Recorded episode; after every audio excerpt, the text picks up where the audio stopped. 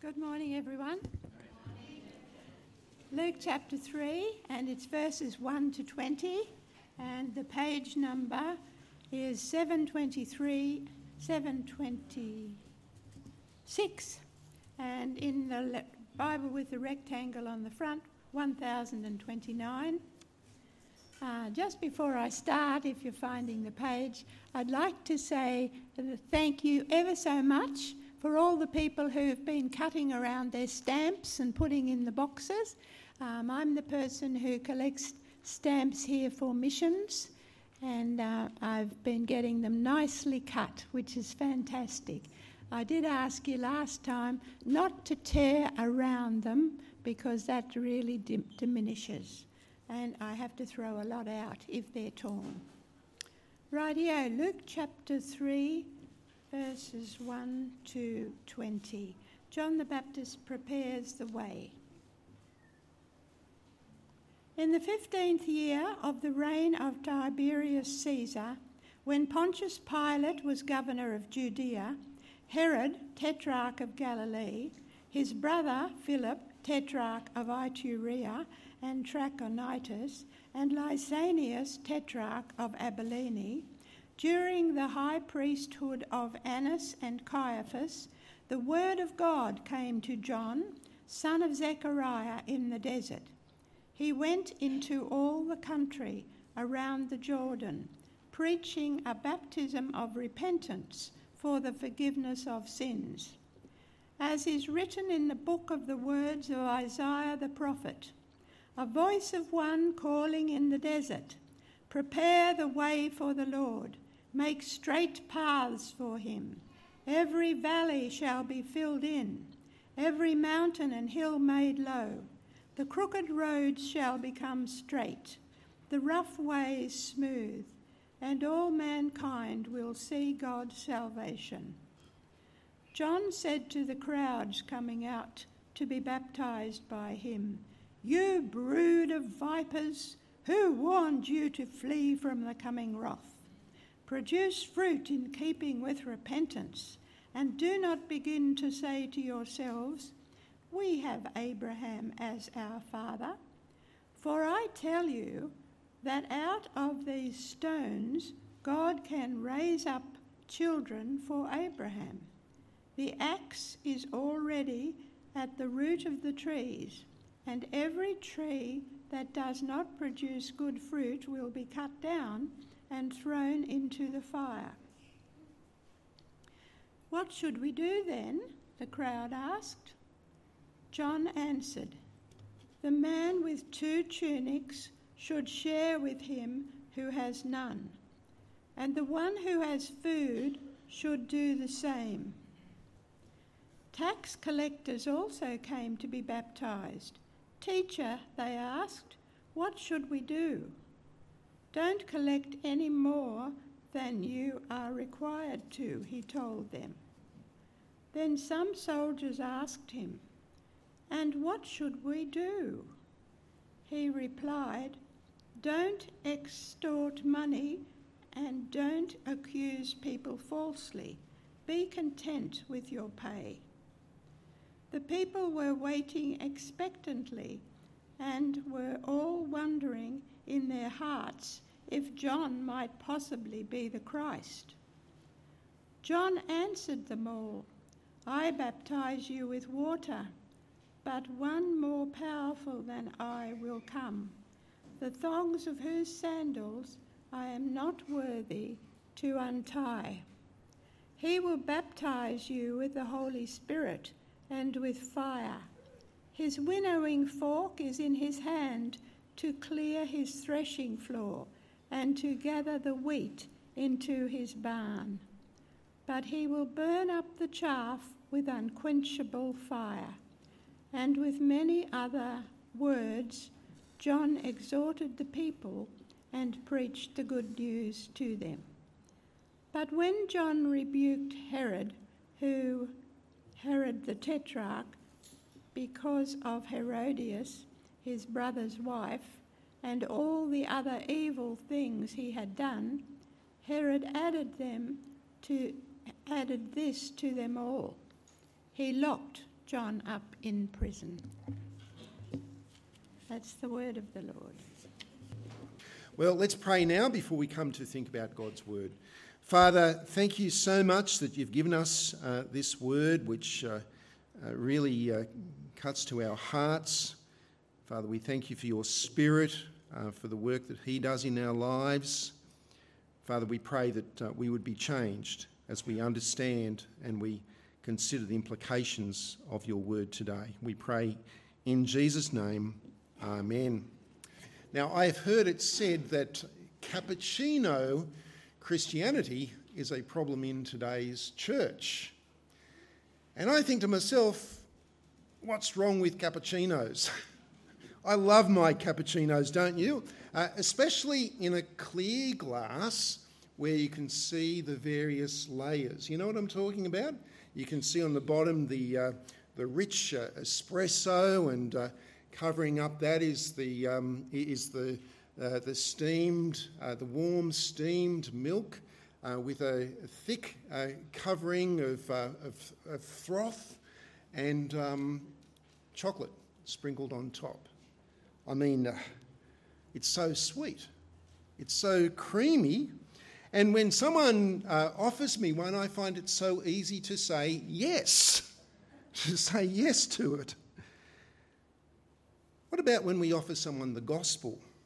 um, sometimes um, we can be tempted to make it a bit like a cappuccino gospel, make it a bit sweeter, make it a bit more frothy so that it's easier for people to say yes to the offer. Now, um, there is so much in being a Christian which is just incredibly wonderful, isn't there?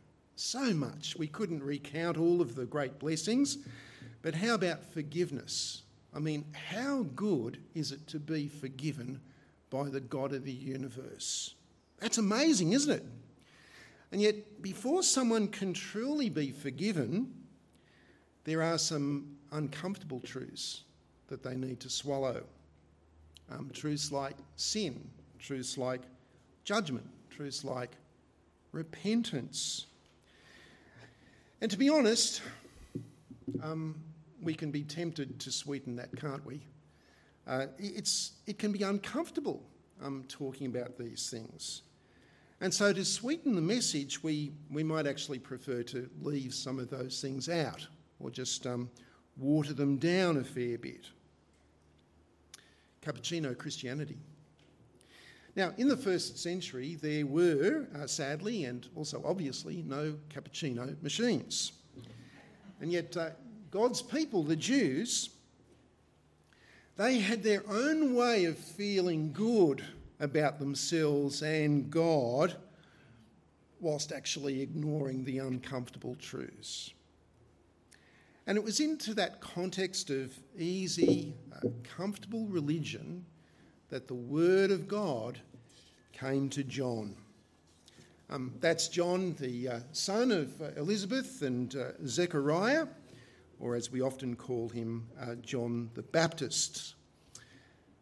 But for godly Jews, it was an uncomfortable world into which John began his ministry. Now, if you've got your Bibles open at uh, Luke chapter 3, uh, come with me to verses 1 and 2. I'm just going to read those again just to refresh your memories. And uh, chapter 3, verse 1, uh, Luke tells us that in the 15th year of the reign of Tiberius Caesar, when Pontius Pilate was governor of Judea, Herod, tetrarch of Galilee, his brother Philip, tetrarch of Abilene, during the high priesthood of Annas and Caiaphas, the word of God came to John, son of Zechariah, in the desert.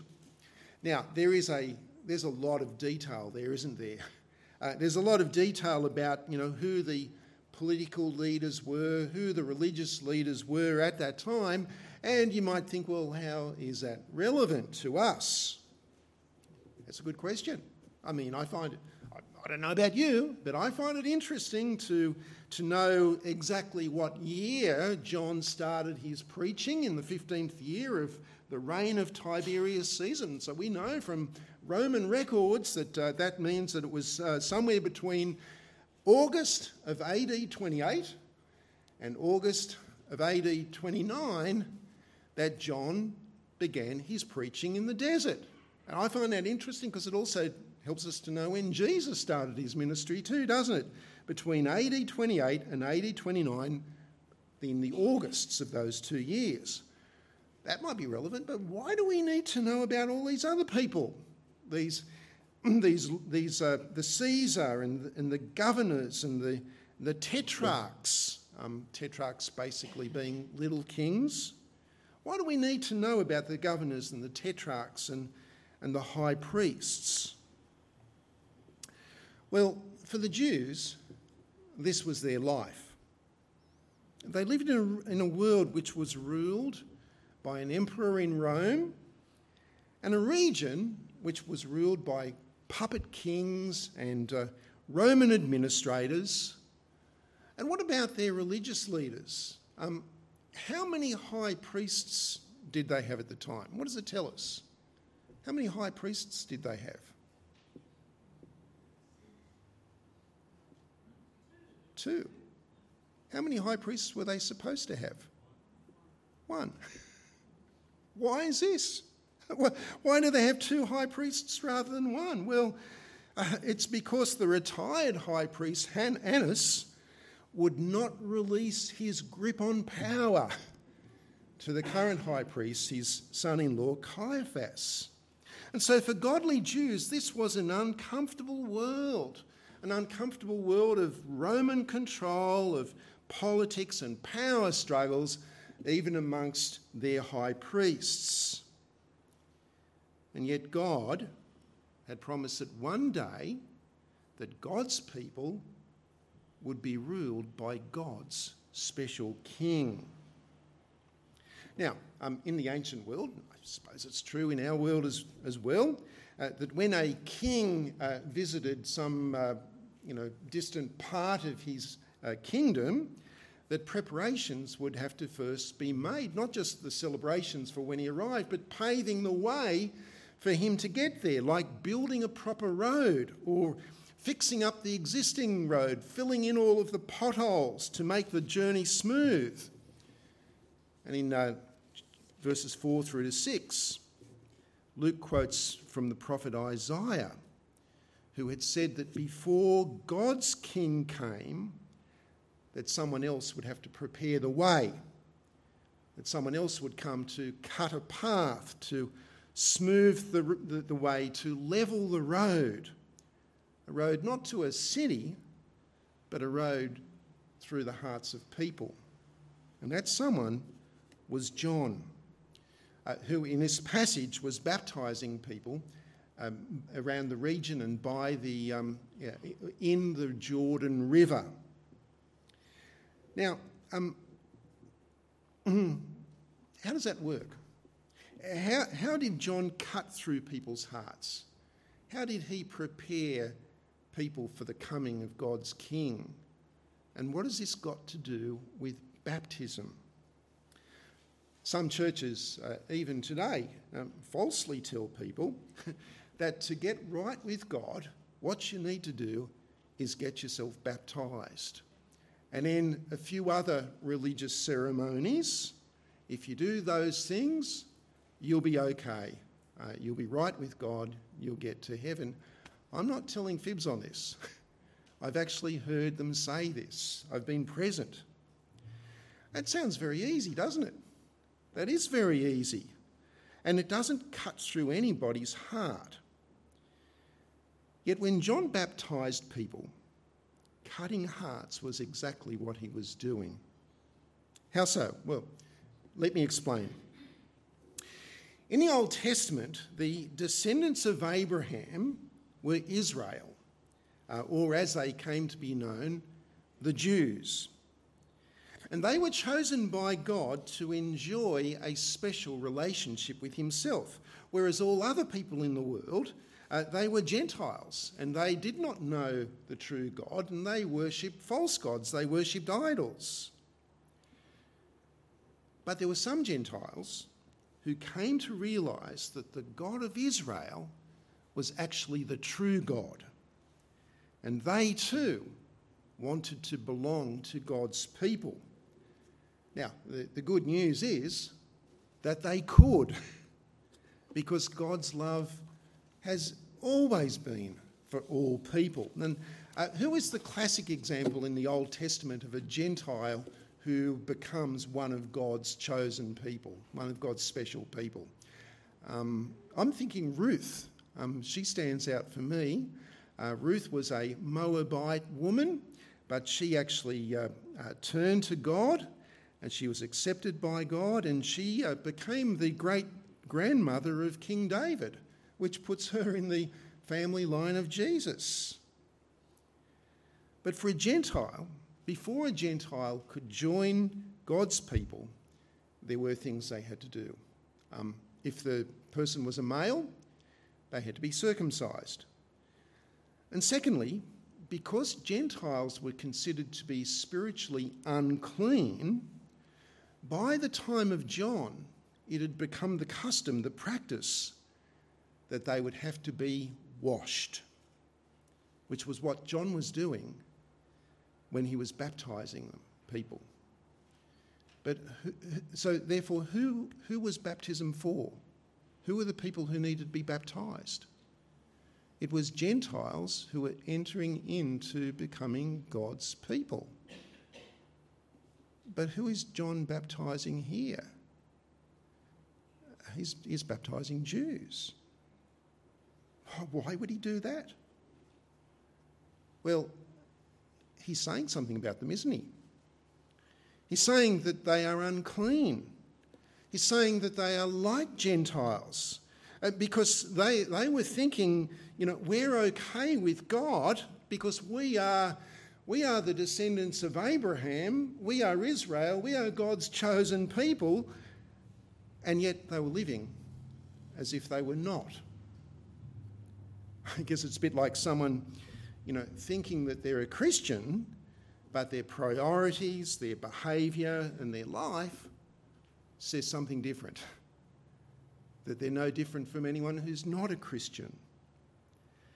So, by preaching baptism to Jews, John is saying that they might as well be Gentiles who need to repent, who need to come to God who need to enter into forgiveness, to enter into God's kingdom. Now, you can imagine uh, that that would be offensive to some people, can't you? That would be very offensive to some people because what it does is, is it assaults human pride. And I've seen this um, even amongst church goers, even here. Uh, many years ago, I would uh, suggest that there were uh, a good number of people in, in this church who what I would describe as being um, religious non Christians, and uh, some of whom were, were very deeply offended to hear that they, that they were the ones who had to trust in Christ, that they were the ones who had to repent and be forgiven. Why do we need to hear this? That's for the message for the people outside the church. Uh, we're offended whereas others were very glad to hear that news. And a few who had at first been offended then actually came to be very glad because they realised that they needed to trust in Jesus. So, different types of people. And it's a bit like those who came to listen to John's preaching. Um, come with me to verse 7, and we'll read about the crowd, read about what John preached to the crowd. Uh, John said to the crowds coming out to be baptized by him, You brood of vipers. He's basically calling them a family of poisonous snakes. Who warned you to flee from the coming wrath? Produce fruit in keeping with repentance and do not even begin to say to yourselves, We have Abraham as our father. For I tell you that out of these stones God can raise up children for Abraham. The axe is already at the root of the trees, and every tree that does not produce good fruit will be cut down and thrown into fire. Now, I, he couldn't be accused of cappuccino Christianity, could he? Hardly. Uh, mind you, in uh, Matthew's Gospel, we're told uh, about, this inc- about this preaching that John directed these remarks to a large number of religious leaders um, who were in the crowd, um, Pharisees and Sadducees who turned up um, not to be baptized. Uh, they weren't there to be baptized. They were there to um, critique John because they thought that they had no need to confess their sin and repent. However, in verses 10 to 14, there were others in the crowd who did see their need. They heard John's words and they wanted to know what to do. Uh, verse 10 What shall we do then? The crowd asked. And John answered, The man with two tunics should share with him who has none, and the one who has food should do the same. It's not rocket science, is it? What's he saying? In other words, he's saying, love your neighbour and be generous. That's what the law says. And then there were tax collectors also who came to be baptized. Teacher, they asked, what should we do? Don't collect any more than you are required to, he told them. Now, tax collectors, they were considered to be greedy traitors. They were the, the scum of the earth as far as Jews were concerned because they were Jews who collected taxes from the Roman occupiers and plus added a hefty percentage for their own profit. And then some soldiers asked him, And what should we do? He replied, Don't extort money and don't accuse people falsely. Be content with your pay. It seems that uh, some of these soldiers uh, had a bit of a racket going on on the side. They needed to supplement, they thought they should supplement their, uh, their salary by um, forcing people to give them money. What is he saying here? Notice that he hasn't said to them, Look, give up your job as tax collector, give up your job as being a soldier. No, what he's saying is to, in your job, be godly. Be godly in your jobs. Imagine the difference that that would make. A soldier who was corrupt but is now honest. A tax collector who was greedy but now, like one we meet later on, Zacchaeus, became generous. Wow, that's repentance. Being different to the world. And it's as you and I should be generous with our possessions. And in our jobs, being fair and just and honest and caring. So I wonder what that might look like for you in, in your workplace or in your school or uh, with the people that you connect with um, in your daily life. What would it mean to be different to the world for you? So that as people experience you, they might, might want to know why you're different. Now, it seems that some people's hearts were, um, were so warmed by John's teaching that in verse 15, they started to wonder if John himself might actually be the Christ, if John might be God's king. Well, how did John respond? Verse 16 John answered them all I baptize you with water, but one more powerful than I will come, the thongs of whose sandals I am not worthy to untie. He will baptize you with the Holy Spirit and with fire. Now, um, being washed, uh, being dunked in the, uh, in the Jordan River, um, what does that clean? Apparently, these days it wouldn't clean very much because it's apparently quite a dirty river. But what would that clean if you would if you were dunked in the Jordan River? That cleans the the outside, doesn't it? The outside. But John was preparing the way for the one who would clean the inside. The one who would baptize not with water, but with the Spirit who changes our hearts and with fire. Now, fire can be understood here in two different ways. The baptism, being baptized with fire, the fire purifies our hearts, purifies us. But uh, John goes on to talk about this one who would come in verse 17, where he says that his winnowing fork is in his hand to clear his threshing floor and to gather the wheat into the barn, but he will burn up the chaff with unquenchable fire.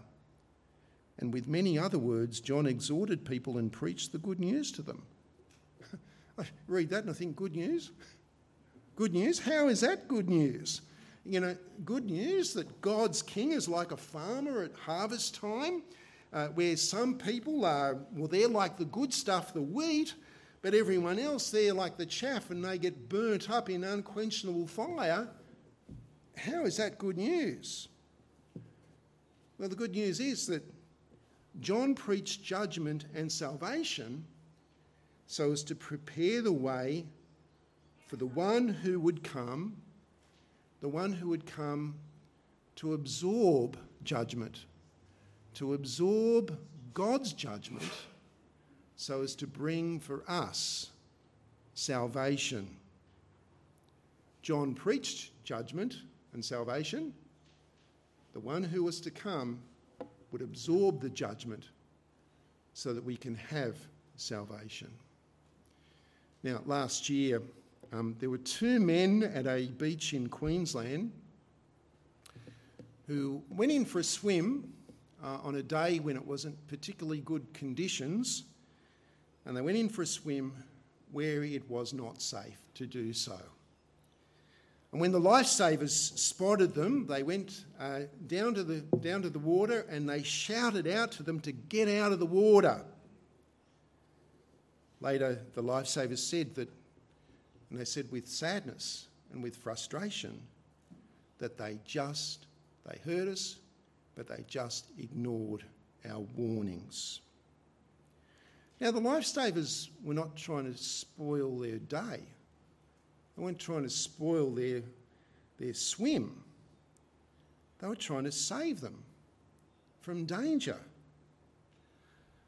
And, uh, you know, I'm so glad that um, uh, the man who shared the gospel with me, uh, that he gave me the warning, that he was very clear to me about sin and about judgment because it helped me to understand what it was that I was saved from. And it helped me to understand why Jesus had to die for me. And I was, I was blown away by God's love that He would do that for me. That's where God's love is. That in his, in, in, that in his Son, He saves us from the judgment. Now, sometimes uh, we might be tempted to think that um, people won't become Christians if, if we tell them the hard bits, when actually they, weren't, they won't truly turn to Christ unless we do. Uh, John certainly warned people, didn't he? Um, not just those uh, Pharisees and Sadducees, you brood of vipers uh, but, but in verse 19, he even warned the political powers who ruled that part of the world, like Herod, like Herod who had sinfully married his half brother's wife. And when John raised this matter of sin, what did Herod do? How did he react? Did he repent? No. Uh, we're told that he threw John in jail in the last verse and he later chopped off his head rather than listen to the warning and repent. And yet, Herod and all the other petty tyrants that we read about in verse 1, they didn't last long. And as for Caesar, well, the Roman Empire crumbled within 500 years. But the kingdom of God just kept growing and growing and growing and growing and is still growing today and will be growing tomorrow as you and I live uh, not as cappuccino Christians, but living repentantly with Jesus as our ruler.